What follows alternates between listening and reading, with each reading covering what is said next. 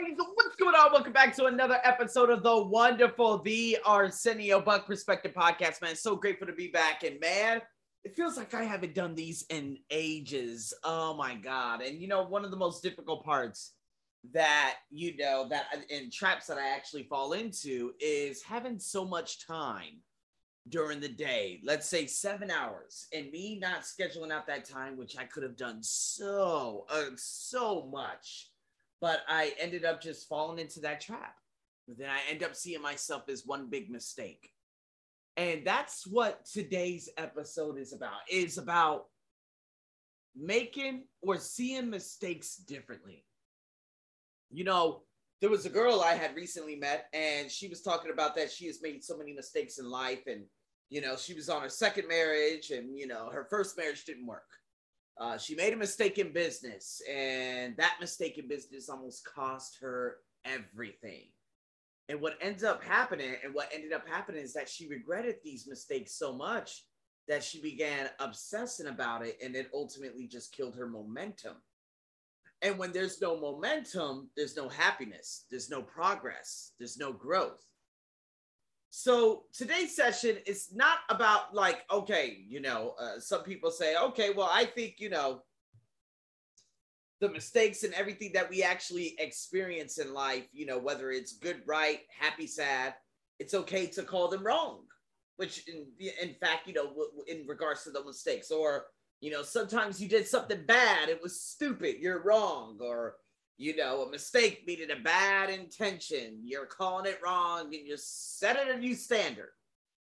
Right. And I think I'm kind of in between. I'm that person that says, okay, well, a lot of people say that mistakes are, you know, they're meant to be.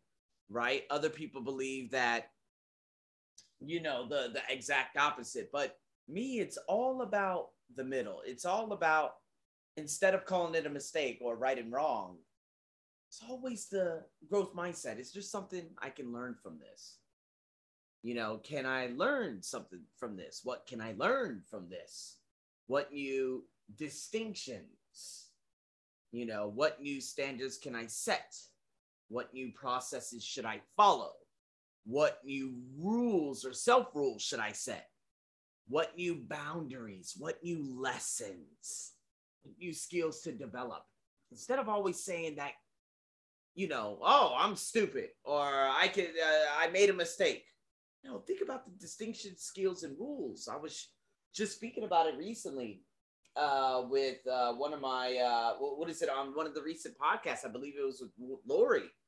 And you know one of my students my ex student she's always so hard on herself when it comes to so many different things. And i'm like why are you so hard on yourself? And obviously, this comes from parents and stuff like that. But there comes a time where you're not going to be able to blame anymore and give that PR, which you're going to be hearing coming up in tomorrow's podcast with um, Cassandra Bodzak. But um, in saying that, you know, you go into a completely different mindset. You end up leapfrogging it. You flip it into a learning opportunity instead of that discouragement, instead of that disappointment, you know? And I understand that obviously in human ethics and value ethics, everything, you know, it is important for us to send standards or this world would totally just go to shit, right? But if we keep beating ourselves up over old mistakes, we kill our growth, we kill that opportunity that was given and is given for us to learn, for us to level up. And what you need to do is look at it as a way, as a learning opportunity. So, what I do by doing this is obviously setting up that number two, which is letting it go. See, the problem is a lot of us, we hold on to those past hurts, those old hurts, the stories, the trauma, the difficulties for too long. You know, that's what I recreated into my own reality for such a long time, right?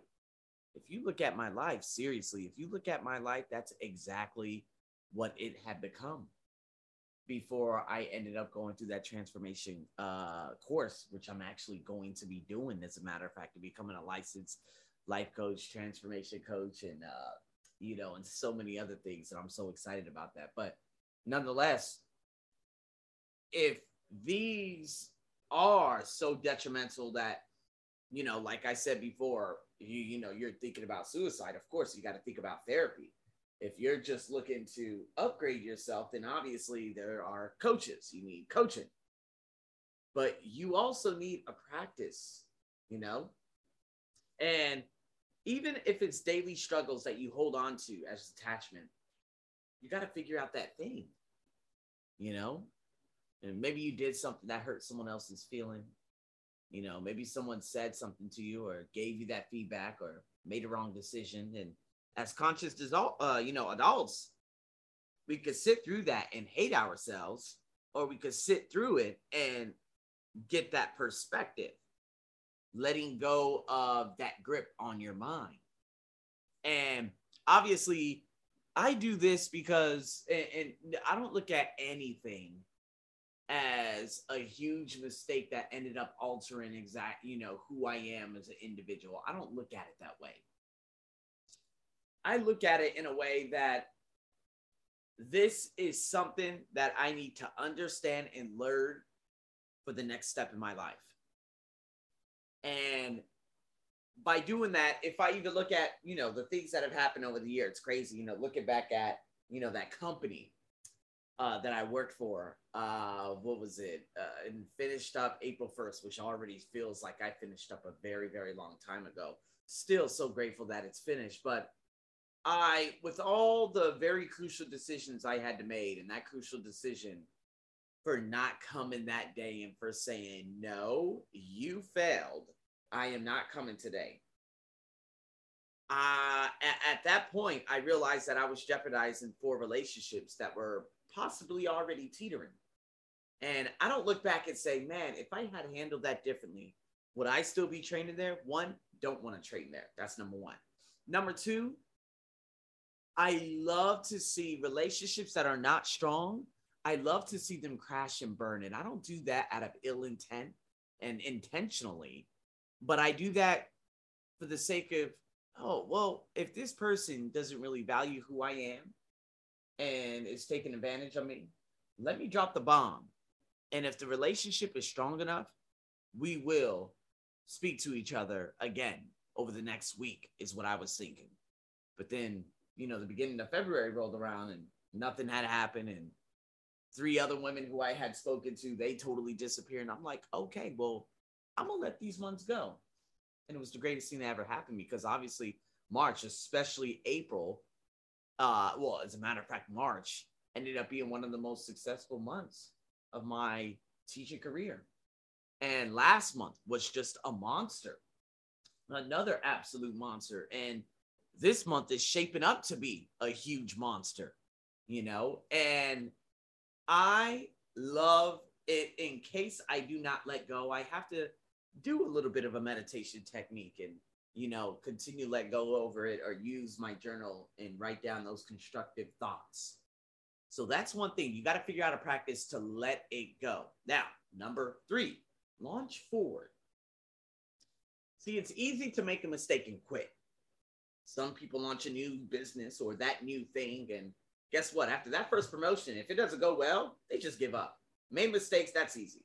It's easy for you to quit on poor results. You become so discouraged that you no longer take action. You have to ask yourself, what's the next right action of integrity? And that's what you have to take today. What's that next move? Or do something on the next day after you do that, you know, uh, whatever practice it is for you to release the day stresses the days of mistakes to move it forward. Maybe it's you making an apology, completing a project, picking yourself up again. Launch yourself forward and never sit and stew in mistakes. Some people are in one big box. What is it? One big pot of chicken stew at time because they just keep stewing around and they just on all those mistakes and nothing ever comes about. You know, they stop believing in themselves and then they're just in that stew of fear, regret, pain, uh, shame, resent, you name it, and you just keep reliving it. And what ends up happening is that that stew just kills all your momentum. And so someone probably personally made a mistake and just stopped. Make it today, this day, to write that thing, to get back on the bike, to take one small step, one small gesture, and to move it forward.